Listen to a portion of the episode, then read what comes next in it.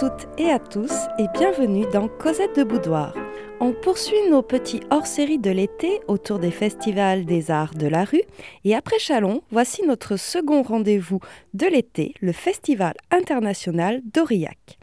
Aurillac, c'est quoi?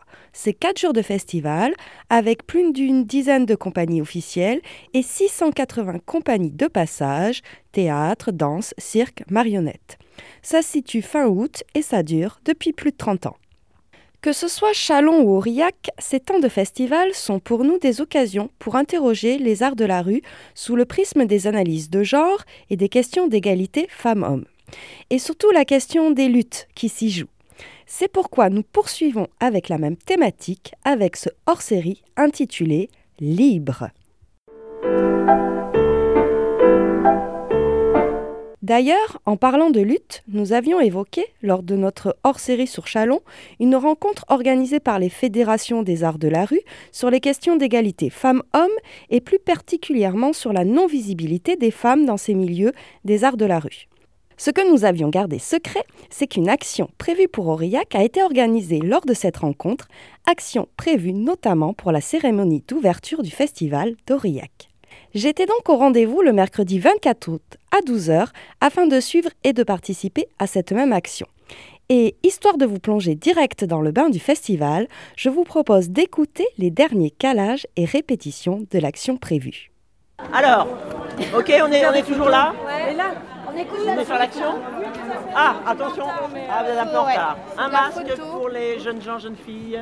Un De masque. toute façon, il faut Alors on va refaire. parce qu'à la fin, on peut donner le nôtre. C'est quand même le plaisir. On sait bien que répéter, on adore ça. Moi, si vous voulez, je peux les mettre sur un petit sac comme ça. Alors, un petit paquet de tracts par personne.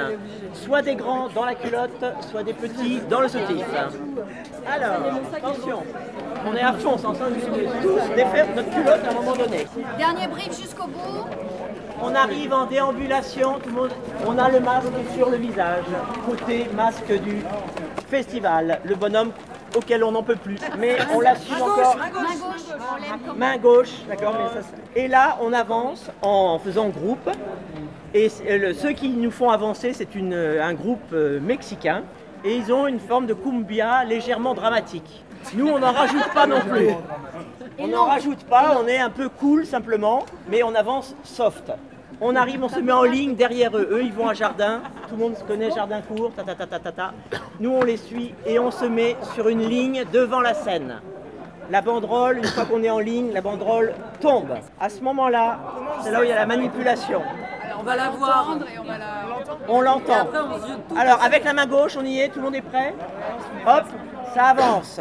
Bras tendus, d'accord Retournement à deux mains.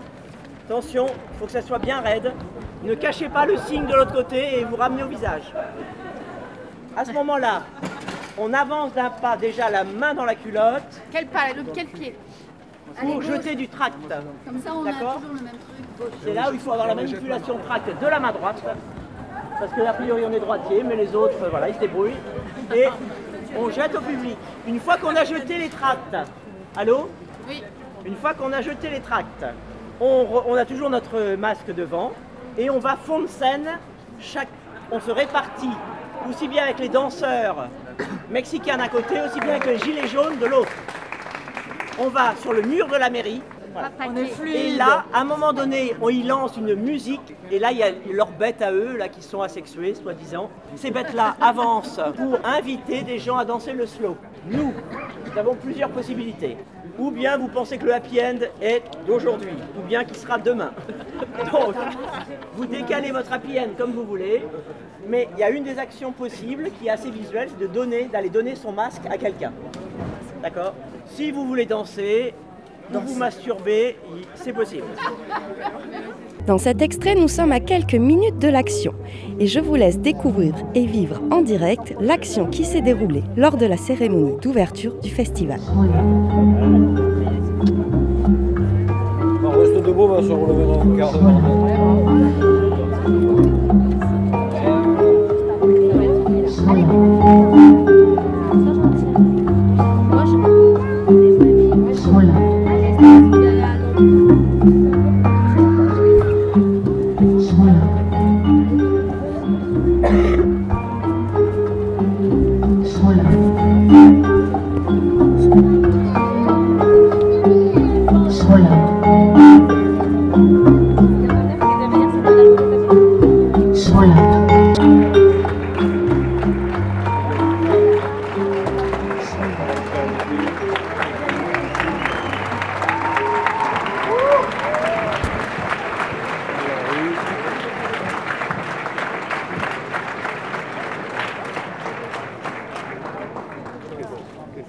C'était l'intervention de l'Association pour la défense de la parité, la digne, juste représentation des hommes et des femmes euh, à travers tous les corps de métier. Ça tombe bien parce que cette année, nous changeons d'équipe de direction. Je crois que le nouveau directeur du festival est une directrice, hein, c'est ça?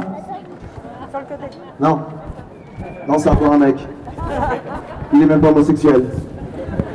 C'est un cis blanc hétéro, quoi. Bon. Ok. Bon, bon, on attendra. Euh. Ça fait 2 millions d'années déjà. Je vous avoue que c'est vraiment pas évident d'enregistrer une action tout en y participant. C'était vraiment chouette et je suis particulièrement fière d'y avoir participé car j'ai grandi avec le festival d'Aurillac, donc c'était d'autant plus symbolique pour moi. Je vous propose d'écouter quelques retours à chaud après cette action.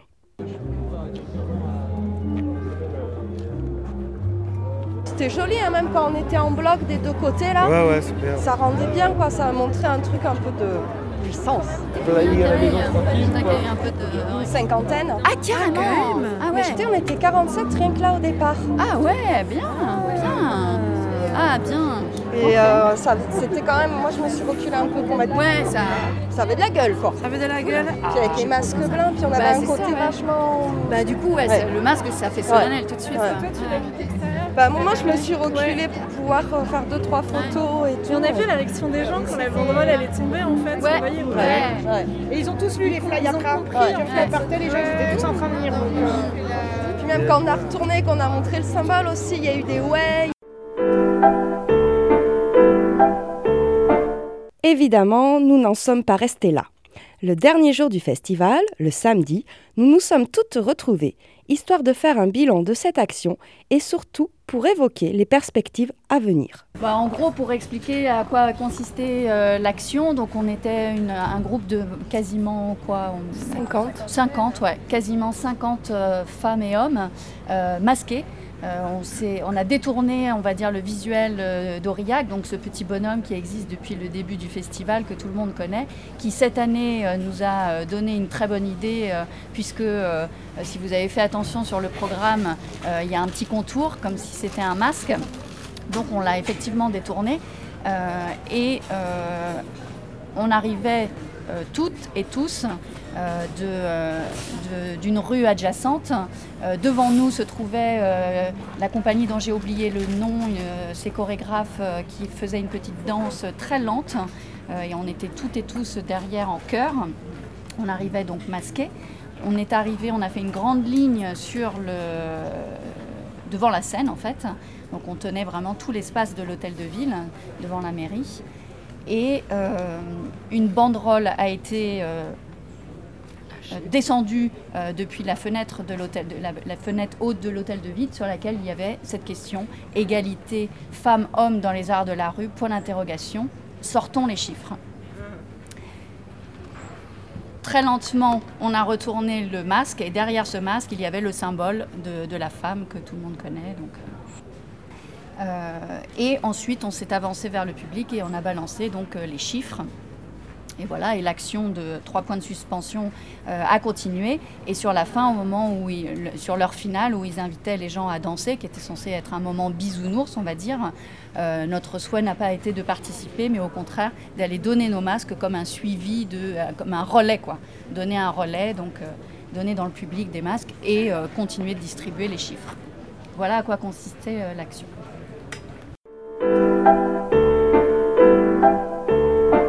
Moi, je pense que, en tout cas, le, le mes- le- le- le- le message minimaliste qu'on voulait passer est passé. Voilà. Ça, c'est clair. Et que c'est la première fois qu'il y avait quand même une action euh, publique à grande échelle qui se disait. Ça, c'est quand même. euh, on ne peut pas euh, dire que ça n'a pas fonctionné. Après, l'acte militant et l'acte artistique ont toujours, se sont toujours frottés et n'ont jamais exactement la même identité. Et de ce point de vue-là, on a quand même réussi à participer à une inauguration, ce qui n'était pas du tout, du tout gagné. Dire, que ce soit euh, entendu comme euh, une vraie chose à entendre, et non pas quelque chose qui, joue contre. Voilà. Après, euh, moi, je, suis déjà dans l'action prochaine. Enfin, toi, dans ma tête, je me dis, là, c'était un cadre d'inauguration. C'est ce qu'on avait choisi. Il faut se reposer la question de où doit débarquer cette parole-là. Est-ce que c'est pour toucher le plus grand nombre et que ce soit interprété, comme tu viens de me le dire, là, plus ou moins de façon euh, à la baisse, on va dire Ou est-ce que c'est une action plutôt euh, plus coup de poing, admettons, et, et moins euh, donc euh, organisée et, et balisée, et labellisée tu vois, voilà. Moi, ça pose ces questions-là. Mais euh, je, je trouve qu'on a réuni une belle énergie autour de ça, tu vois, et, et c'était quand même bien joyeux de, de voir que c'était possible. Très. Hein, voilà. Ah, puis c'est surtout la première fois en, en 35 ans, quoi. Exact. Exact. Lors de cette réunion, un communiqué de presse a été rédigé, histoire de clarifier pour les médias l'action et de sensibiliser à l'importance de ces combats et des luttes. Nous en avons aussi profité pour évoquer les prochaines perspectives. Non, parce qu'il faut peut-être resituer euh, le, le- le contexte hein, de, de- de ces luttes voilà, féminines, féministes. Le rapport de Rennes Pratt, c'est 2006, et ça n'a rien changé. Donc à un moment donné, il y a quand même une question de vitesse et d'action. Voilà. Hein, c'est pas pour rien qu'il y a eu les poussiériotes, qu'il y a les fémènes. C'est-à-dire qu'à un moment donné, notre parole gentille, notre position de gentille, c'est une position quand même d'acceptation et qui ne fait pas bouger les lignes. hein. Alors, euh, moi, je suis pas pour euh, descendre tout le monde à la Kalachnikov. Mais il y a. Mais il y a des moments précis de l'histoire où il faut marquer des actes qui ne seront pas forcément des actes gentils. Hein C'est-à-dire que c'est un rapport de, de- comment dire, euh, du pouvoir qui, qui veut rester à cet endroit-là. On est dans ce monde violent du pouvoir exercé et qui n'est pas gentil quand on lui retire le pouvoir. Hein c'est pas du tout gentil ce monde dans lequel on est, même s'il y a des hommes qu'on connaît qui sont très gentils.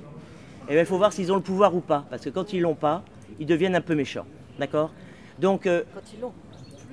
quand ils l'ont plus, Ah, ils l'ont plus. hein. ouais. c'est-à-dire si on leur, on leur dit, bah non, maintenant c'est à moi, ça ne passe pas ça, d'accord? Donc euh, c'est là-dessus qu'il faut vraiment, vraiment euh, être solide pour pouvoir continuer cette route et élargir évidemment le, champ. euh, pourquoi pas s'associer à tous les, tous les secteurs de l'espace public, de, de- de- de- de- des salles, de toutes les, possibilités de, s'exprimer. hein. Élargir, élargir, ne pas se perdre. Moi, je pense qu'à un moment donné, il faudra ne pas être gentil. J'en suis convaincu. C'est pas facile. hein, euh, moi, je suis quelqu'un qui travaille sur la, résistance. Je sais qu'à un moment donné, euh, voilà, euh, dans l'histoire, il y en a qui sont passés justement à la lutte armée, à plein de moments donnés de l'histoire. Il y en a qui sont prêts à, être dans des positions de sacrifice, sacrificielles pour faire avancer le champ de la pensée. Moi, je pense, moi, je suis pour un, à partir du moment où il y a un collectif et qu'il y a la Fédé, etc. derrière, il faut être sur le champ de nous réunir essentiellement et d'avancer déjà nous-mêmes et de se solidifier. Moi, je suis assez pour qu'il y ait des, des, des- des- des commissions, je sais pas quoi, coaching là. Parce que- parce qu'on va se marrer, d'accord Et que euh, comme il faut lutter longtemps, il faut aussi se marrer. hein. Donc, euh, Rien que le donc- fait, je pense, de l'action, on- en fait, compter, euh, c'est vraiment fastidieux, c'est une affaire ouais, d'un peu tous les jours. euh, Enfin voilà, c'est un peu, euh, un- faut, faut aimer un peu ça, quoi. Mais du coup, l'action, je trouve que moi, c'est c'est génial, en fait, tous ces moments. Enfin, du coup, ça me dit, ouais, je suis pas que derrière mon bureau à compter mes petites compagnies et euh, voir et faire mes pourcentages. Aussi, enfin, c'est bien d'avoir les deux en parallèle, quoi. ça. Parce que il n'y a pas que pour la communication, il y a aussi pour se faire du bien entre soi, quoi. Col capello dritto in testa e lo sguardo a pugnaletto se ne va. Monta in tram e aspetta al varco chi la sfiorerà? E con la spunta l'ometto c'è cascato, za. Una guardata, una bruciata, quello corco e non ci prova più. Tango della femminista tango della ribellion Un très grand merci à toutes les participantes. J'emploie évidemment le féminin générique puisque les femmes étaient bien plus nombreuses à l'action et au débat. Et j'espère vous retrouver sur d'autres actions et poursuivre avec vous ces riches réflexions et combats. Vous savez que Cosette de Boudoir est là en soutien pour porter la voix des luttes.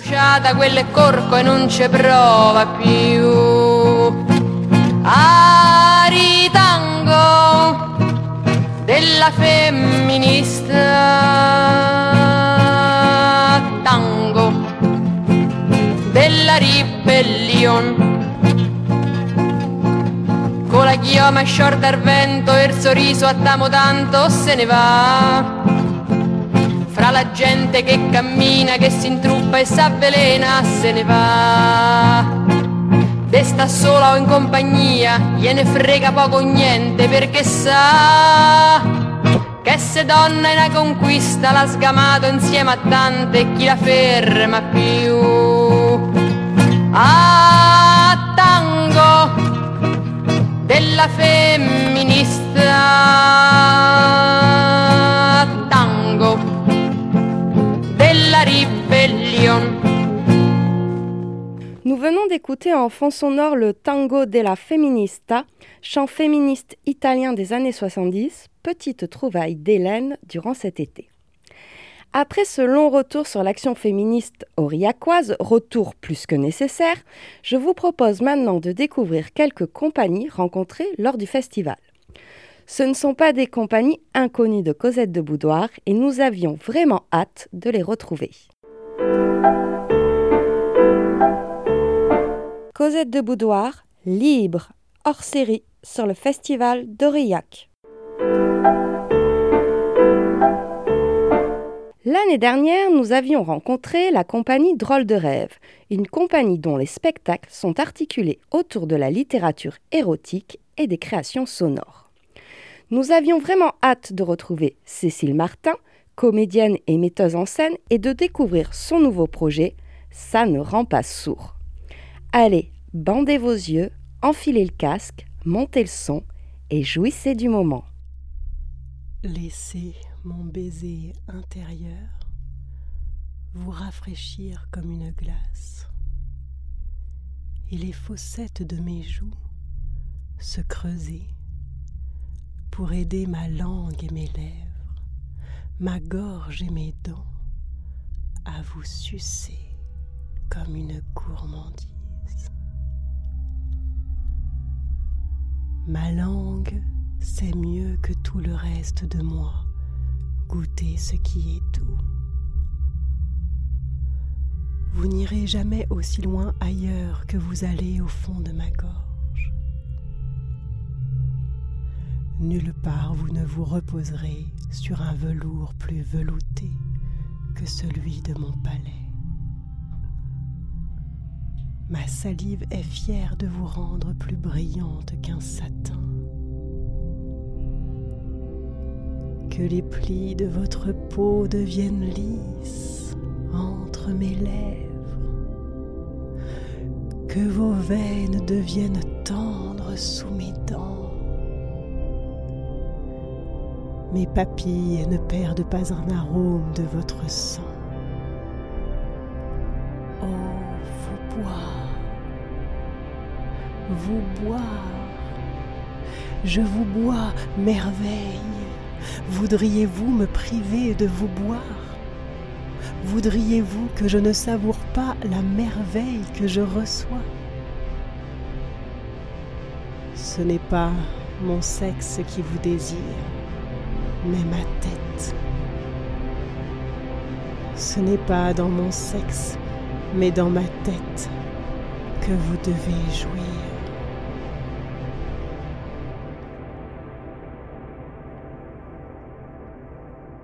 C'était un extrait de Sainte-Louve d'Emmanuel Arsan, un des textes proposés euh, par Cécile Martin dans son spectacle Ça ne rend pas sourd.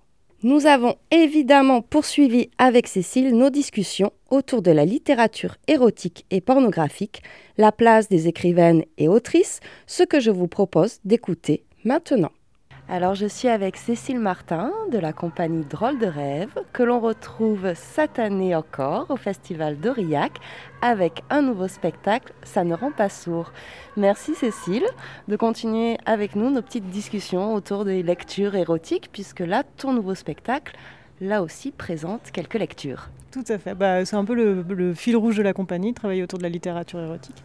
Donc euh, j'ai continué à tirer ce, fil rouge autour de la littérature érotique euh, sur du coup un format plus long que ce que tu avais vu l'année dernière, puisqu'on est sur un spectacle qui dure une heure. Oui, parce qu'avec Oreille chaste, s'abstenir, on était sur un quart d'heure. C'était cinq minutes de texte et puis après le temps de, de rencontre avec le public, etc. Ça durait un quart d'heure, effectivement.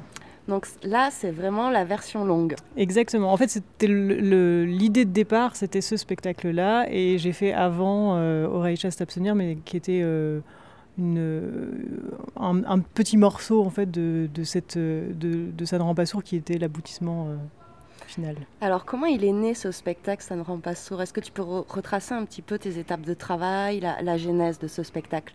Oui, alors bah, c'est la création d'un spectacle, c'est toujours un peu long. Euh, ce qui est le plus long, c'est pas forcément la création artistique, c'est souvent la production euh, financière.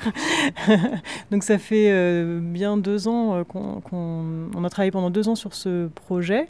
la première étape, c'est de réunir un, ça a été de réunir un panel de textes. Donc ça, je me suis enfermée pendant une semaine avec des tonnes de bouquins que j'avais lus déjà et, ou, que j'avais pas encore lus. Et j'avais envie de travailler sur la, notion des fantasmes et sur euh, toute la production d'images qu'on a euh, dans la tête qui alimente notre désir et notre vie sexuelle. Euh, donc j'ai fait toute une recherche autour de textes qui, qui parlaient des fantasmes. Et j'avais aussi envie de, de, porter une attention particulière à faire entendre des textes d'autrices. Euh, qui sont, euh, quand on regarde les anthologies, a principalement euh, quand même des textes d'hommes. Donc il faut un peu plus chercher. Mais quand on cherche, on trouve et on trouve vraiment des pépites. Donc il y, il, y a, beaucoup de textes de femmes dans ce spectacle. Il y a quelques textes d'hommes parce que j'aime aussi que ce soit mixte. mais voilà, j'ai porté une attention particulière à ça. Euh, et, donc après, une fois, euh, une fois que j'ai eu réuni euh, les textes et choisi ce que je voulais faire entendre, j'ai travaillé avec deux créateurs sonores, Martin Antifon et Arnaud Delacelle, qui ont composé pour chaque, pour chaque texte une ambiance sonore, un environnement, de la musique. voilà, c'est très hétéroclite en termes de, de son et de musicalité. Et puis après, on a mis un peu tout ça bout à bout et, créé le lien entre tout ça. Et ils ont aussi travaillé sur la, création sonore, elle est faite en binaural, ça veut dire que le son est spatialisé en trois dimensions, donc c'est un peu comme la réalité virtuelle pour l'image euh, et le binaural pour le son. Et donc euh, l'idée c'était vraiment de créer une forme d'immersion sonore euh, la plus complète possible pour le spectateur, pour que le spectateur puisse imaginer tout ce qu'il souhaite. Dans ce spectacle, tu as une dizaine de textes hein, qui ont été choisis. Euh, qu'est-ce qui t'a attiré particulièrement vers ces textes-là? Parce qu'on a autant du Marguerite Duras que du San Antonio, c'est très très varié, très hétéroclite. Quand tu disais mettre en valeur aussi des autrices et des écrivaines. Et après, c'est tes goûts qui ont un petit peu décidé, ou la lecture peut-être, comment ils euh, rendaient? Ouais, voilà, il y avait euh, par exemple le San Antonio, je l'ai choisi parce que c'est un texte qui est très musical et, du coup, comme le spectacle est sonore, je, je, me disais que ça avait vraiment un intérêt. par exemple, c'est un texte que j'aurais pas forcément choisi euh, si ça avait été un spectacle visuel. C'est que je trouve qu'il a vraiment quelque chose de, donc ça, c'était aussi ça, comment on pouvait euh, en faire quelque chose euh, au niveau sonore, ça, ça m'intéressait beaucoup. Il y avait, ouais, le choix des, auteurs et des autrices que j'avais envie de porter. Euh, et puis, euh, je voulais que ce soit. J'avais envie qu'il y ait une forme d'hétéroclite, que, ce soit très hétéroclite, qu'il y ait euh, des textes lesbiens, des textes hétéros, des textes où on peut imaginer ce qu'on veut. que... ce que tu dis, un peu au début, un peu timide, audacieuse, un peu choquant. Oui, voilà. Que, chacun et chacune s'y retrouve. Ouais, qui est vraiment un panel différent, qui ait des choses d'adresse directe et qui soient peut-être plus, un peu plus dérangeants, et puis des choses qui soient plus dans la poésie et dans une forme de, joliesse. Donc euh, j'ai essayé de, de, faire quelque chose qui soit équilibré. ça a été un peu ça le, le, travail de choix en fait. Enfin, d'abord ça part de mes goûts et après il faut trier. alors c'est un, dispositif très particulier pour ce spectacle-là, notamment dans les arts de la rue, parce qu'on est c'est un spectacle avec casque, et puis on a les yeux bandés, donc euh, il n'y a plus que l'imagination qui travaille. Et est-ce qu'aussi c'est peut-être pour euh, redonner un certain pouvoir aux, mots, notamment dans l'érotisme, parce qu'aujourd'hui on est dans une pornographie où l'image est omniprésente, et là on s'accroche juste à des mots, et ce que tu soulignes aussi, euh, un soin particulier à l'habillage sonore pour vraiment amener cet érotisme de l'oreille finalement. Oui, c'est ça, c'est exactement ça, c'est l'érotisme de l'oreille. Euh, j'avais aussi, quand on travaille que sur les mots et les sons, euh, beaucoup plus de choses sont possibles. Il y avait aussi cette chose-là que j'aimais bien, surtout en rue, où euh, on est sur un festival familial, il y a des, des, gens qui passent, etc. Donc on ne peut pas tout se permettre, et puis c'est très bien aussi qu'il y ait des formes de, de, limites. Mais du coup, là, chacun a son casque, les, autres personnes autour n'entendent pas ce qui se passe. Euh, et, c'est l'imagination du spectateur qui fait tout, et du coup, euh, ça ouvre la porte à, beaucoup plus de possibles que, euh, que, que si c'était un spectacle visuel. Et puis, effectivement, l'érotisme et la pornographie euh, visuelle, on peut trouver notre bonheur un peu partout. c'est très accessible. c'est très accessible. Donc voilà, là je voulais proposer euh, autre chose. Et puis ça reste un spectacle assez euh, grand public dans le sens. Alors c'est quand même pour les adultes ou les grands adolescents. mais même si on n'a jamais été. si on s'est jamais tourné vers la pornographie ou vers l'érotisme, c'est. C'est une jolie porte d'entrée. Voilà, voilà. c'est très accessible. C'est très littéraire. Donc il y a euh, cette, euh, c'est une porte d'entrée via la littérature. Et euh, voilà. Hmm. C'est aussi, il y a une forme d'engagement derrière ce, ce, spectacle parce que finalement, c'est l'éloge aussi des libertés, sans injonction, de faire ce qu'on a envie de son corps, de, hmm. de, sa sexualité. Et puis, il y a une phrase, moi, que j'aime beaucoup, tu dis genre, possibilité d'être timide ou audacieuse, quoi, de, mm. pouvoir choisir. Et ça, c'est pas mal aussi dans nos sociétés. Carrément, oui. C'était, j'avais aussi envie, effectivement, de dire euh, des choses qui étaient assez euh, personnelles. Euh, évidemment, le fait d'être dans un spectacle sonore les gens ne me voient pas, moi, je vois les gens et je raconte tout ça aux gens en direct, mais les gens ne me voient pas. Il y a, une forme de... Je peux être un peu plus impudique et raconter des choses qui sont plus personnelles.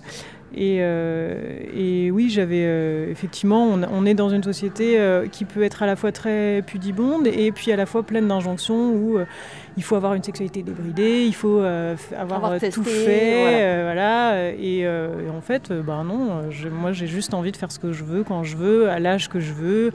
On n'a pas la même sexualité à 20 ans, 30 ans, 50 ans, etc. Et j'avais envie aussi que de raconter ça, qu'on que, qu'on est libre de, de vivre sa sexualité comme on l'entend et que, cette sexualité, elle évolue euh, et, de prendre le temps de cette évolution.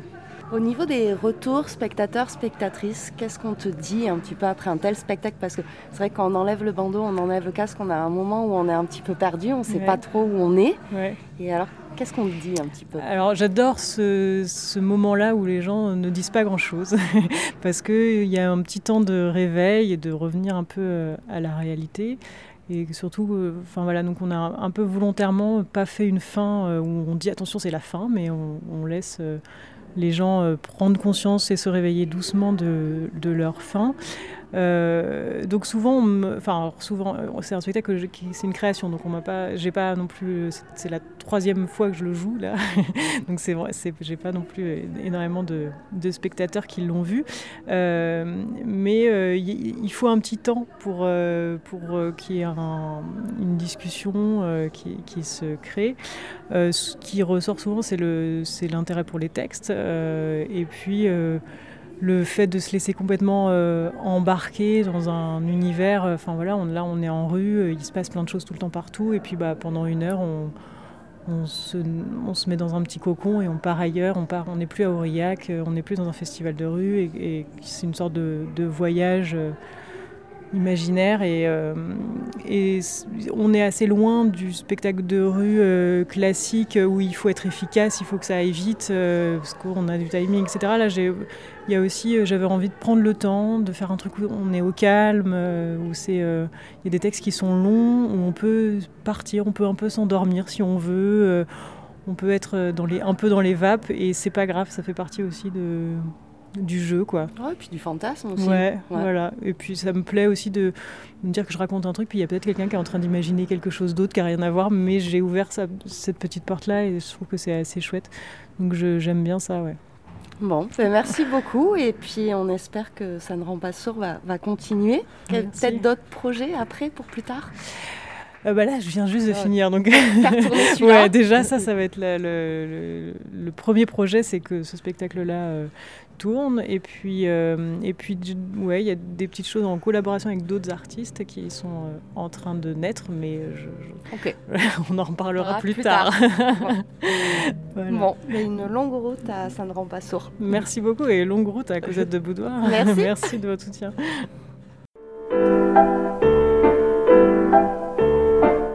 Un grand merci à Cécile pour cet échange très riche. C'est toujours super agréable de discuter avec elle. Je rappelle aussi que Cécile participe à l'excellente émission radiophonique Le cabinet des curiosités féminines.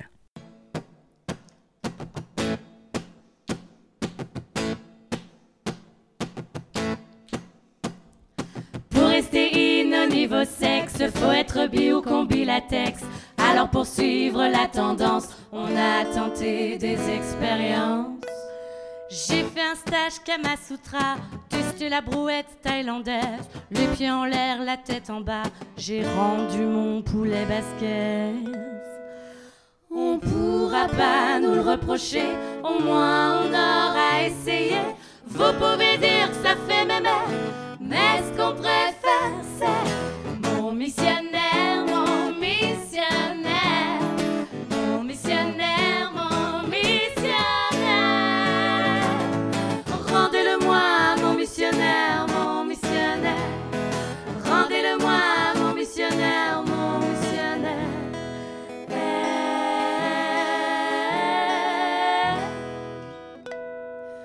j'ai testé un fétichiste, coup de fouet boule noire entre les dents, cloué au mur comme Jésus-Christ, j'eus mal au cul pendant trois ans. Je suis allée en club échangiste, je me suis tapé deux heures de queue. Dans une salle, ils étaient 28 et y avait mon père au milieu. On pourra pas nous le reprocher, au moins on aura essayé. Vous pouvez dire que ça fait mémé, mais ce qu'on préfère c'est mon missionnaire, mon missionnaire, mon missionnaire, mon missionnaire. Rendez-le-moi, mon missionnaire, mon missionnaire. Rendez-le-moi, mon missionnaire, mon missionnaire.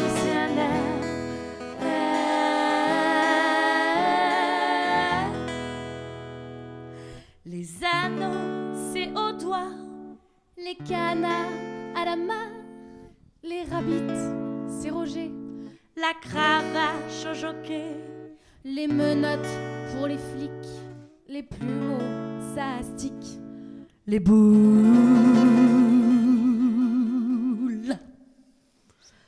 Pour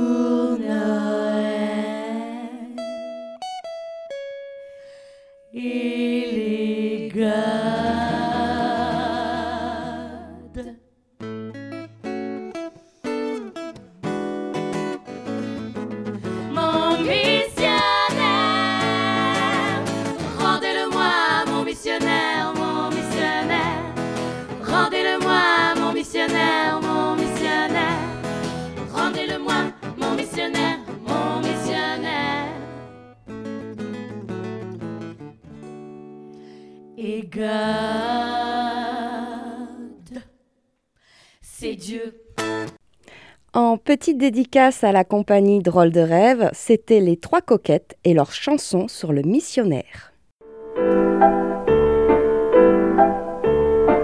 Libre, hors série, Cosette de Boudoir sur le festival d'Aurillac. On continue nos découvertes un peu insolites, projet du sensible mêlant plusieurs formes artistiques, et on va rester du côté de la littérature, mais de la littérature populaire, avec la compagnie Erdo et son spectacle J'ai peur quand la nuit sombre.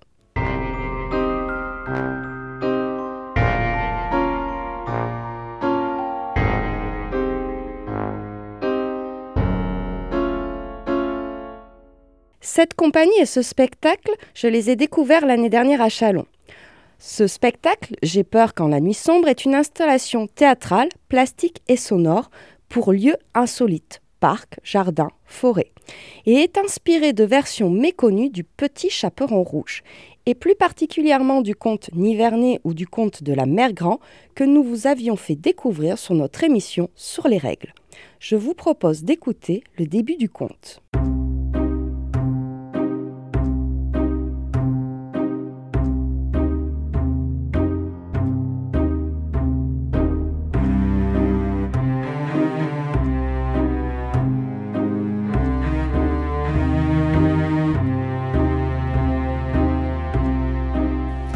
C'était une femme qui avait fait du pain. Elle dit à sa fille Tu vas porter une époigne toute chaude et une bouteille de lait à ta grand. Voilà la petite fille partie. À la croisée de deux chemins, elle rencontra le bzou qui lui dit Où vas-tu? Je porte une époigne toute chaude et une bouteille de lait à ma grand. Quel chemin prends-tu? dit le bzou. Celui des aiguilles ou celui des épingles? Celui des aiguilles, dit la petite fille. Eh bien, moi, je prends celui des épingles. J'apprécie particulièrement cette version du Petit Chaperon Rouge car c'est bien une version féministe. Je ne vous cache pas que ce spectacle m'a beaucoup marqué, m'a trotté en tête durant un an, donc j'étais très heureuse de le retrouver à Aurillac et d'avoir la possibilité d'échanger avec Edith Amselem, la metteuse en scène. Alors, je suis en compagnie d'Edith Amselem euh, de la compagnie Erdo et qui est aussi la metteuse en scène du spectacle J'ai peur quand la nuit sombre. Merci beaucoup de répondre à nos petites questions et est-ce que vous pouvez tout d'abord présenter un petit, peu votre compagnie et les thématiques de travail?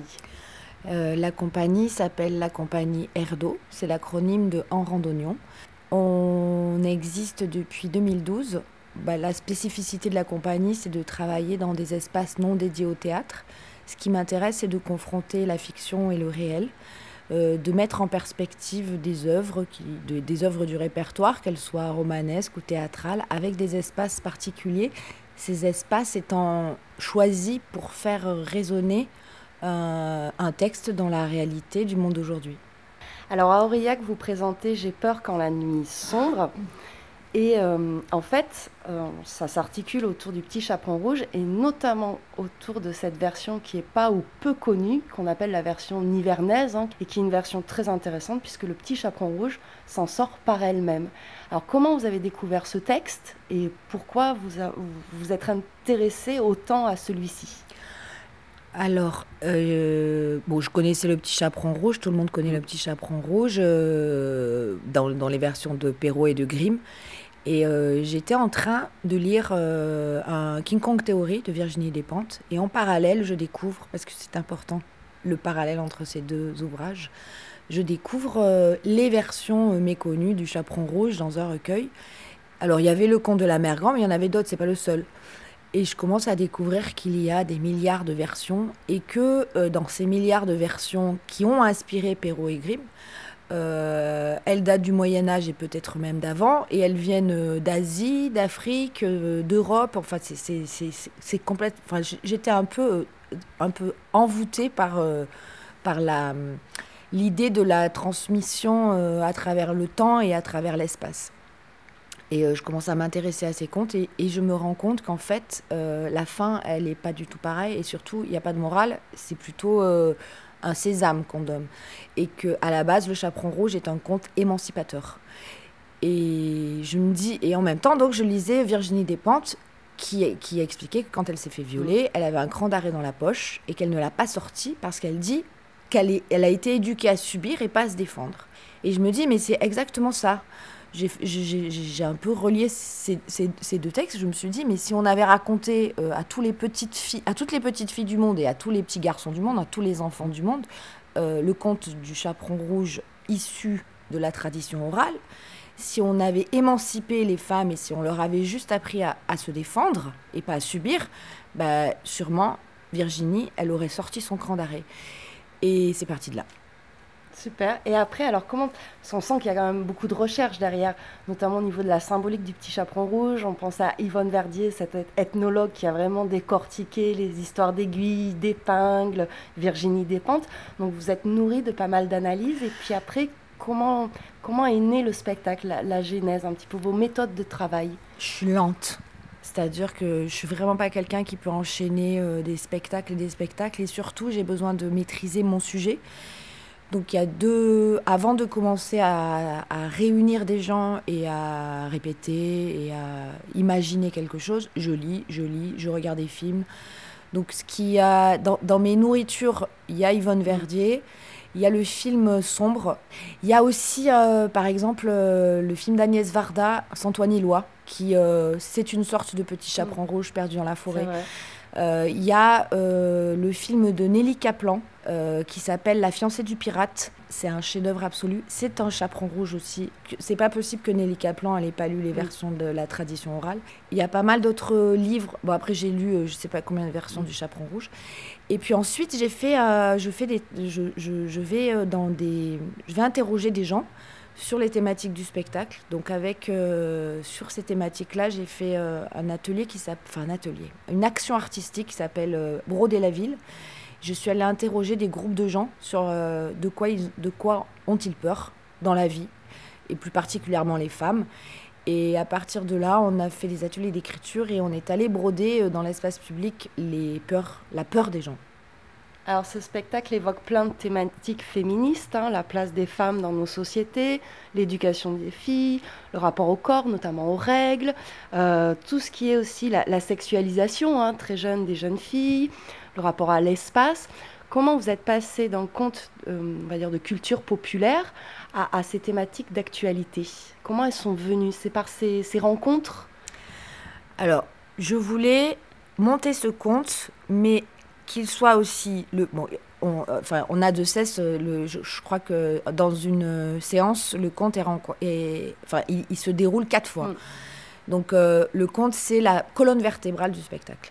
Mais le chaperon rouge, on le connaît tous par cœur. Donc déjà, les gens, quand ils arrivent, il n'y a même pas besoin de présenter les personnages. C'est comme si on arrivait et on avait déjà tous une mm. connaissance du spectacle. Donc on arrive tous avec nos souvenirs du chaperon rouge. Donc très vite, on comprend la grand-mère, la mère, mm. le loup, ce qui se trame.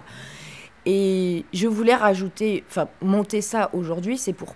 Enfin, moi j'ai envie de faire du théâtre qui parle d'aujourd'hui, qui parle de la particulièrement de la place des femmes dans la société. Je suis une femme, donc j'ai envie de parler de moi, de nous. Et j'ai convoqué euh, quatre actrices que j'aime, dont je connais le parcours et qui ont chacune une particularité en tant que femme dans leur parcours de femme, que je connais parce que je, les connais intimement. Et on a fait euh, des heures d'improvisation que j'ai enregistrées sur qui elles sont, euh, sur qu'est-ce que c'est pour elles le prince charmant, sur quel est leur rapport à la sexualité, quel est leur rapport à là où elles en sont dans les âges d'or de la femme. Est-ce que c'est difficile la ménopause? Est-ce que c'est facile? Est-ce que c'est qu'est-ce que ça a été d'accoucher? Euh, Qu'est-ce que ça a fait la première fois qu'on avait ces règles? Et chacune a répondu à toutes ces questions. Et à partir de là, le spectacle il a commencé à s'écrire avec ces thématiques comme euh, comme euh, chapitre, comme titre de chapitre à des choses qu'on allait développer. Et puis de toute façon, je voulais, je voulais que le spectacle se passe dans le temps et l'espace. Donc il fallait inventer une vie à la mère. Quand sa, quand sa fille est partie, qu'est-ce qui se passe? Euh, Avant que le chaperon rouge quitte la maison, qu'est-ce qui se passe? Qu'est-ce qu'elle fait la grand-mère pendant qu'elle attend sa petite fille qui arrive? Et donc, en fait, les, les, les histoires de ces actrices ont nourri tout ce qui était en creux dans le conte. Alors ce, spectacle a aussi un dispositif scénique très particulier et qui interroge même la place des femmes dans l'espace public parce que là vous jouez en forêt, vous, nous amenez dans des lieux qui sont censés être dangereux pour les femmes. Mm. Donc là aussi même dans le dispositif scénique il y a quelque chose qui est porté et qui est féministe. Et même, je pense à tout ce travail, vous avez travaillé avec une plasticienne, non, je crois? On a fait la scénographie à quatre. Il y a, bah, mm. j'y ai participé. Et j'ai convoqué Francis Ruggiero, qui est un plasticien scénographe, qui a aussi fait la musique du spectacle. J'ai convoqué Charlotte Mercier, qui est quelqu'un qui a un rapport à la laine assez particulier et qui a amené toute, toute sa, mm. bah, tout son art. Et puis Laurent Marot qui, qui était là euh, sur, euh, beaucoup sur l'aspect technique, sur comment faire exister tout ça. Donc on, on l'a signé à quatre. Mais il fallait être quatre. Oui. Ce qui est intéressant dans ce spectacle, c'est que vous vous inscrivez tout à fait dans la tradition des contes, c'est-à-dire euh, les contes, ça propose plus ou moins des, lectures un peu symboliques du monde, mais là c'est une lecture symbolique du monde qui est un petit peu déconstruite, hein, parce que euh, on, va interroger les stéréotypes autour des femmes. Est-ce que euh, pour vous c'est important aussi d'offrir d'autres images à la jeunesse?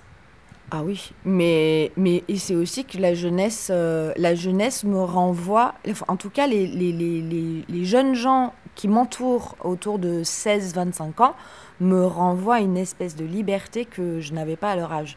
Donc j'ai envie d'en parler parce que j'ai l'impression que nous les vieux, on ne se rend pas compte qu'il y a une espèce de génération qui arrive, qui a, ils, ils ont une espèce d'ouverture d'esprit sur euh, l'explosion du binaire qui, euh, qui me fascine et j'avais- j'ai envie d'en parler bien sûr. Oui, puisque dans le spectacle, il y a toute une réflexion aussi sur qu'est-ce que le genre, qu'est-ce qu'aimer, euh, l'hétérosexualité, Est-ce qu'on aime un sexe ou est-ce Ouais. qu'on aime une personne C'est ça. La question est là. Et je trouve que les jeunes aujourd'hui euh, se positionnent vraiment et, et ils se positionnent pas comme bisexuels, Mm. ils se positionnent juste comme ouverts.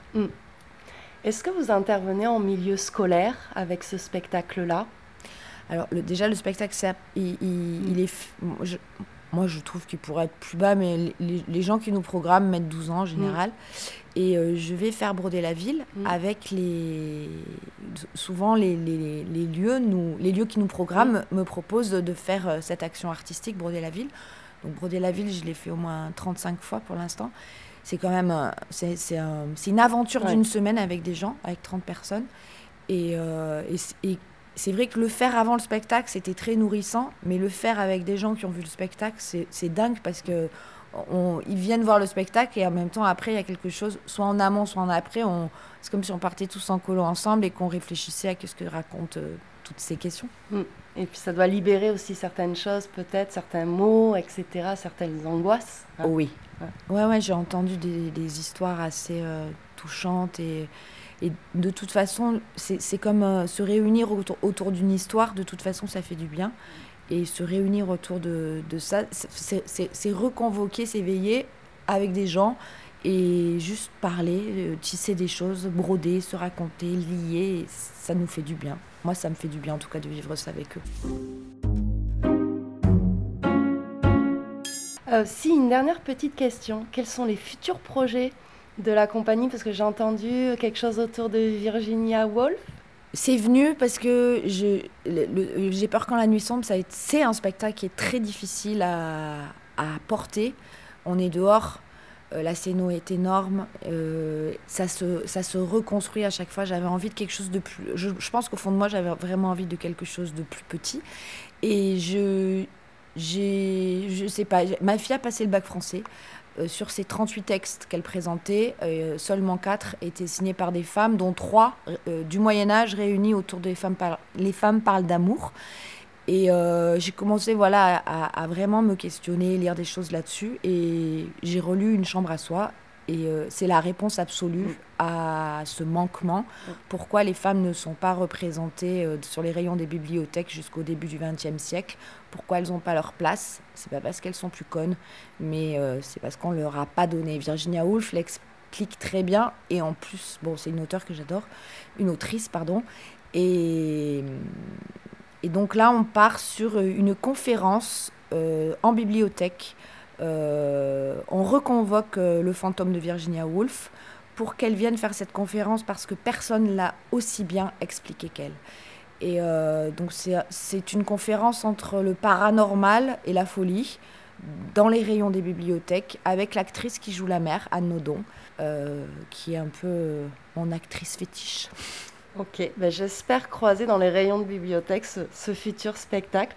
En tout cas, merci beaucoup et puis une belle route à votre compagnie. Merci beaucoup. Cosette de Boudoir, libre, hors série, sur le festival d'Aurillac.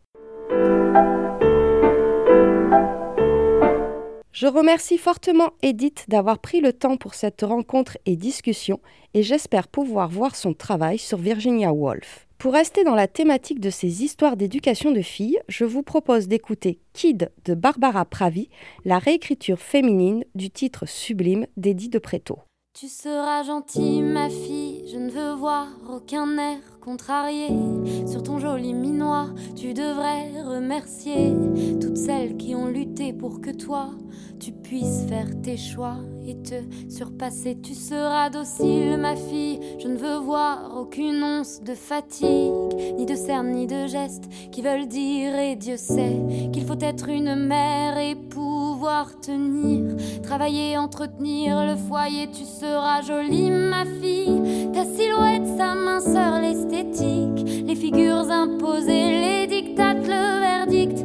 Il faut être belle pour se faire aimer, regards seront lubriques, tu seras habile, ma fille, pour tirer ton épingle du jeu. D'Athéna ou Vénus, soit les deux, voire bien plus. Tu voudrais t'en sortir sans souffrir d'être une femme aujourd'hui, mais ça n'y compte pas.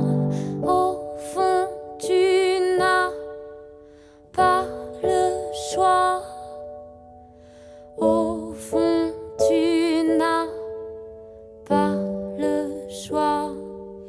Seras gentille, ma fille, je veux voir ton teint rose se noircir.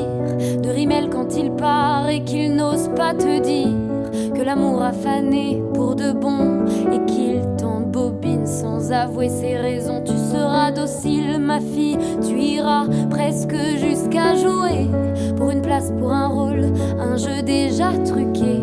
Si tu encours le risque, tu pourras toujours balancer, accabler Tu seras jolie, ma fille. Photoshop réseau en abondance, parce que tout doit briller dans ton monde parfait. Des selfies, des duckface en tout sens. Dans cette folle course au like, quelle place pour le vrai tu seras habile, ma fille. Bien consciente de vivre dans un monde déréglé, délirant, qui te ronge et t'agace, sans savoir où te mettre, s'il faut dire ou se taire. Tu vivras comme te dicte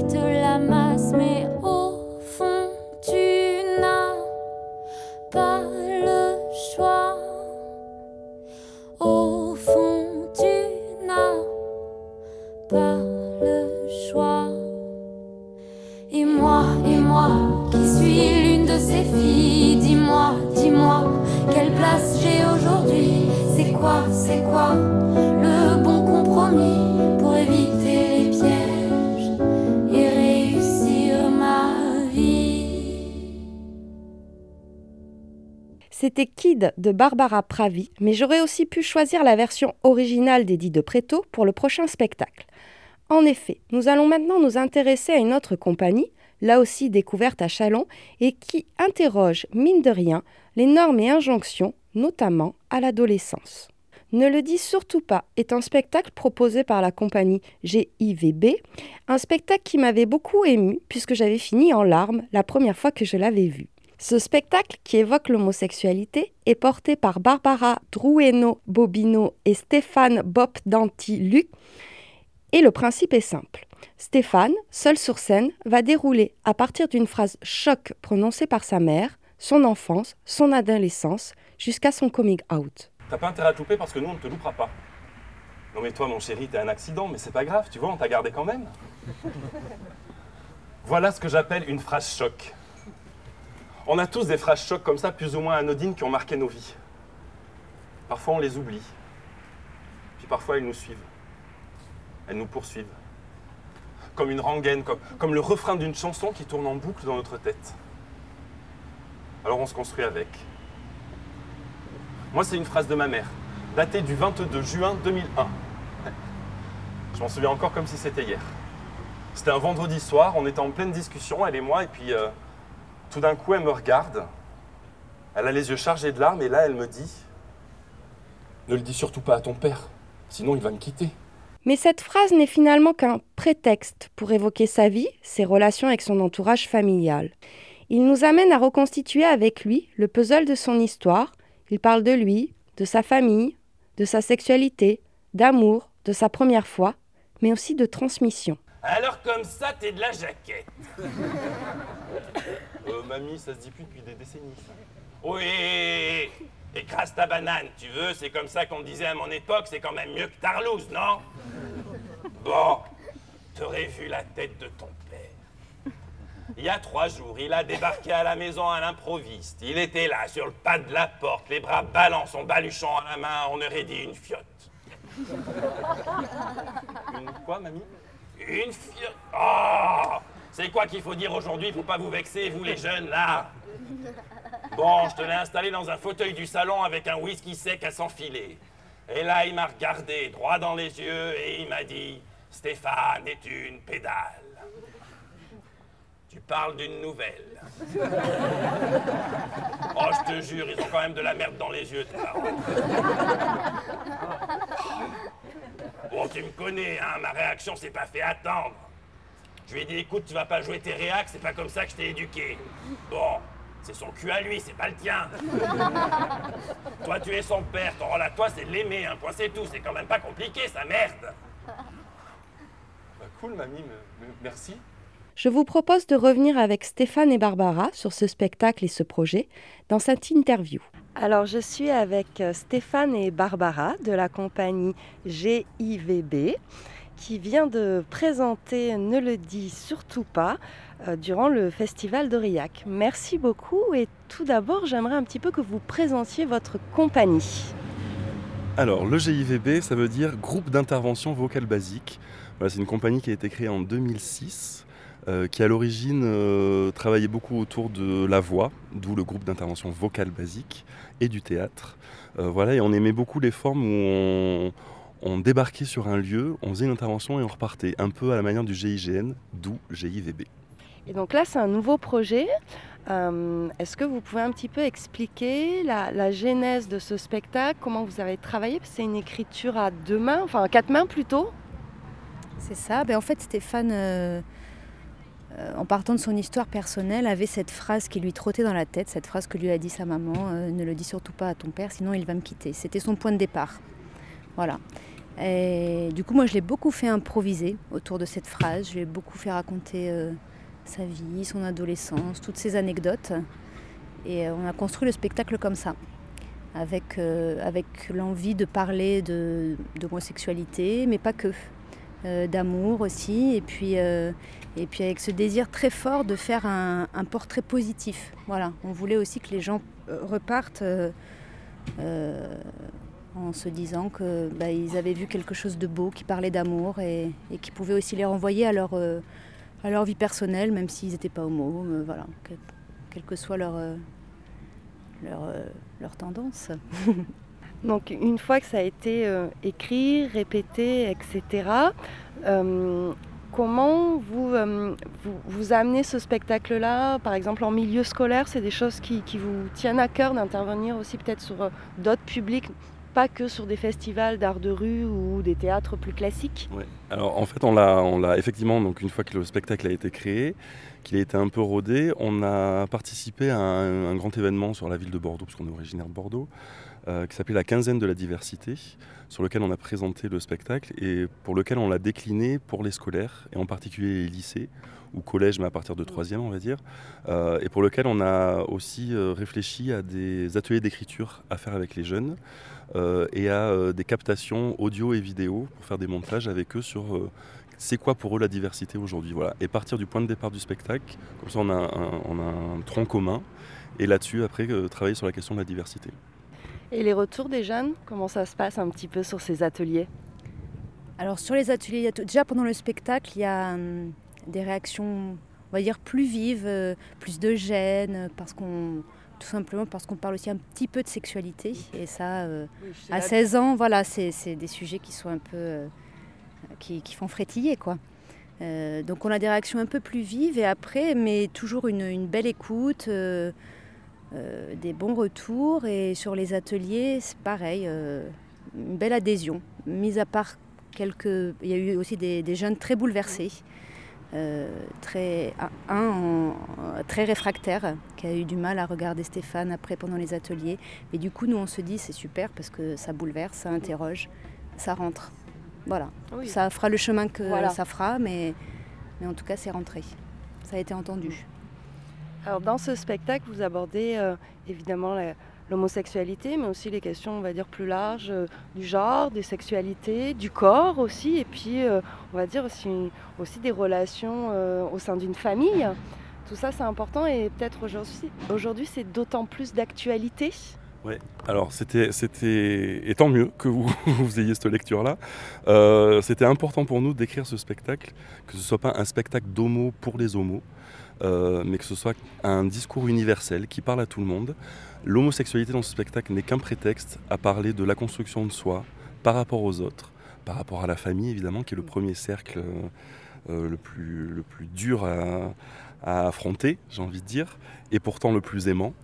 Euh, voilà, et c'était important que, de ce spectacle, il ressorte surtout la relation à la famille et de comment est-ce qu'on se construit dans ce microcosme familial, euh, voilà, avec les obstacles qu'on s'invente parfois ou qui sont réels aussi parfois. Euh, mais oui, en tout cas, l'idée c'est d'avoir une vraie histoire d'amour, peu importe son orientation sexuelle, et de la confronter au regard de ce qu'on aime. Oui, et puis après on change aussi, on a toute la question de la société aussi, l'école, etc. Donc finalement on peut tirer plein de fils de, ce spectacle-là. Et c'est vrai que c'est pas qu'un spectacle sur l'homosexualité. Euh, avec ce spectacle, moi aussi je trouve que vous renouez avec cette peut-être tradition peut-être perdue ou quoi, où, où le théâtre doit apporter des messages et doit apporter aussi des choses un peu politiques, un peu militantes. Oui, mais on aime bien que les choses aient du sens en mm. fait. Voilà, du sens pour nous et pour les gens. Euh. voilà, on veut pas faire que rire, on veut pas. Si on peut faire un peu, un peu réfléchir, c'est mm. chouette. Mm. Ouais, et si je peux rajouter, en plus on a, on a une affection particulière quand même pour, euh, pour parler des choses qui sont issues de la vraie vie et qui sont issues de nos parcours à nous. Voilà, sur ce spectacle-là, c'est moi qui suis sur le plateau et c'est Barbara qui, qui, manie les, euh, les baguettes pour, pour parler de tout ça. Mais mais on, part de notre vécu et on raconte des choses vraies parce qu'on se dit que c'est ça qui parle aux gens et que c'est ça qui donne du sens aux choses. Voilà. Et on ne parle pas de choses qu'on ne connaît pas. Oui, et qui touchent aussi.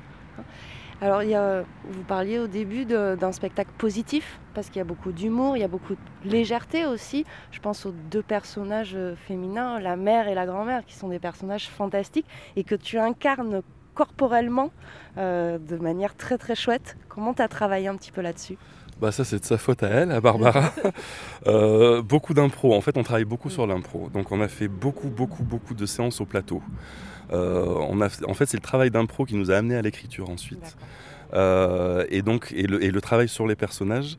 Moi au début je voulais pas jouer beaucoup de personnages et puis bon au fur et à mesure elle a réussi à, à me, à me, faire à transformer mon corps pour arriver. voilà moi j'avais peur de pas être crédible à jouer des personnages féminins. Mais ça marche. Euh, et puis, euh, et puis, et puis c'est une véritable jouissance en fait de jouer des personnages féminins. J'adore faire ma mère et j'adore faire ma grand-mère. Qui, mm. voilà, je trouve que c'est, je trouve qu'en plus c'est leur rendre euh, un bel hommage à mm. toutes les deux. on a envie de les rencontrer en fait toutes les deux. pour, toujours pour rester sur ce message positif, moi j'adore la fin. La fin, je trouve qu'il y, a, plein de choses et c'est un, très bel hommage à, la liberté en fait et à être qui on veut être tout simplement. Et je pense que dans une société qui aujourd'hui se crispe de plus en plus, il faut les entendre, ces messages-là. Et euh, est-ce que vous, c'était quelque chose qui, qui, vous tenait vraiment à cœur? Moi, je, je, la voulais comme ça à la fin, absolument. Ouais, ouais, comme euh, ouais, un cri du cœur, euh, une ode à la vie, enfin, oui. Moi, je le voyais comme ça, vraiment. C'était tout sauf une revendication. Mm. Voilà, on voulait surtout pas finir dans ce cliché-là euh, de se dire, voilà, c'était pas c'était pas quelque chose de communautaire, c'était, c'était vraiment une ouverture sur le monde, c'était un cri de la liberté. et là, plus question d'homosexualité ou pas, voilà, on était vraiment sur, sur la joie de vivre et de vivre ce qu'on vit, quoi. Alors, est-ce qu'il y a des, des projets peut-être pour, pour la compagnie, de futurs projets? Vas-y, tu en parler Non, vas-y, vas-y, vas-y. Euh, oui, bah oui. on rentre, on rentre en, création avec Barbara encore. Euh, sauf que cette fois-ci, on va être tous les deux au plateau. Euh, voilà, ça fait, ça fait un moment qu'on se connaît avec Barbara. On s'est rencontrés sur les bancs d'une école de théâtre. Et, puis, et, puis, on se suit depuis, ça fait plus de dix ans. Euh, voilà, et donc moi j'ai vu Barbara vivre, on s'est regardé vivre tous les deux. Barbara, elle a eu un premier enfant, puis elle a eu un deuxième enfant, et moi j'ai très envie de travailler sur, euh, cette notion-là de la maternité. des angoisses de maternité et de ce que ça me renvoie à moi de ma non-paternité. Euh, voilà, donc on, est en train de travailler un, projet là-dessus qui verra le jour pour 2000, fin 2021, début 2022. Euh, voilà, on rentre en période de création et on va traiter de ce sujet-là, de euh, voilà, de qu'est-ce que c'est quoi la maternité, c'est quoi être parent, c'est quoi ne pas être parent, est-ce que être gay ça empêche d'être parent, voilà, ces questions, ces questions-là. Bon, mais super, ben, je, note 2021, hein, soit Chalon, soit Aurillac, on sera là. Merci beaucoup.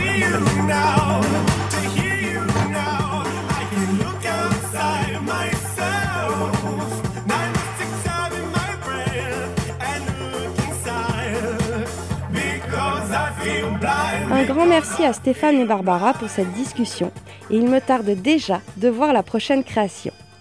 On a pas mal évoqué dans cette interview la fin très positive du spectacle et ce beau message véhiculé. Je vous propose de l'écouter car c'est aussi une très belle conclusion pour notre hors-série libre sur Aurillac. C'est pour elle, pour ma mère, parce qu'elle a eu peur. Peur pour moi, peur pour elle, peur du regard des autres. Peur que, que je sois rejeté de cette société trop étriquée. En fait, elle a voulu me protéger, ma mère. Mais ce qu'elle ne savait pas à ce moment-là, c'est que moi, je l'avais déjà affronté, cette société aux idées bien rangées. Les coups, les insultes. J'ai tout encaissé. Et jamais, jamais j'ai douté. Je suis un homme, tout point semblable à toi, à ton père, à ton fils.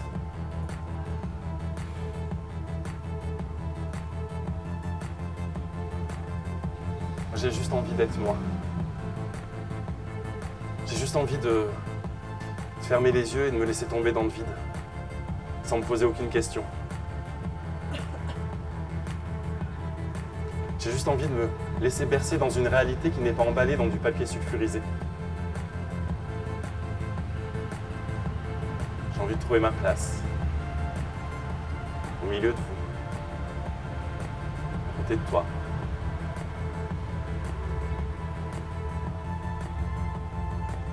J'ai pas choisi d'être gay.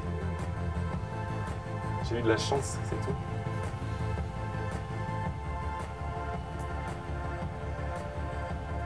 Alors aujourd'hui, du haut de mes 40 ans, je voulais vous dire, papa, maman, que je ne regrette rien. Pas un seul instant. Et si de notre histoire j'ai une certitude, c'est que malgré nos putains d'habitudes, on s'est toujours aimé même si on ne se l'est jamais dit au bon moment. Alors merci. Merci d'avoir su dépasser ce qui vous paraissait énorme. Moi j'ai envie de croire que, notre histoire elle a fait reculer les frontières d'un monde sclérosé. J'ai envie de croire que, des papas et des mamans comme vous, il y en a plein. Partout. je voudrais dire aux autres, à tous ces pères qui, préféreront se taire, ou à toutes ces mères, nos amours adultères qui, qui nous demanderont de nous taire, ou à toi, à toi à qui un jour on dira sans détour des monstruosités parce que tu oseras exister, reste debout face à eux. Et surtout, ne baisse pas les yeux.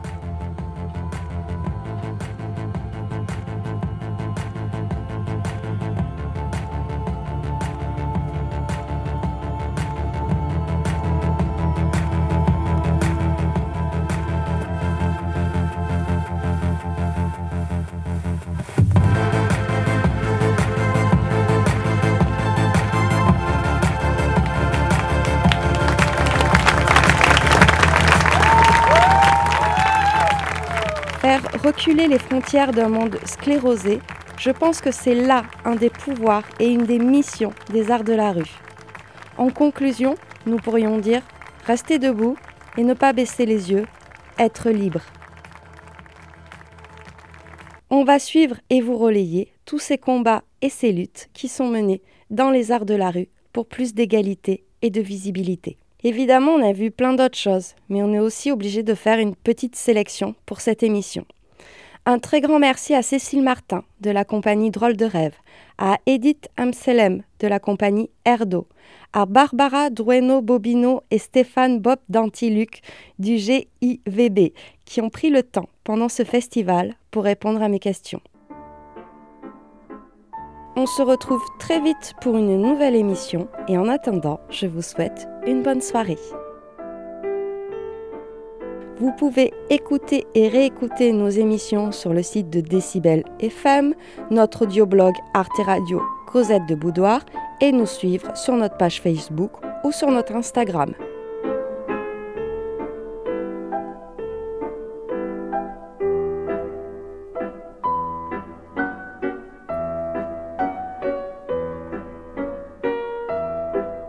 Vous voyez, je sais exactement à quoi vous pensez? Mais chut, dehors pourrait abîmer nos rêves.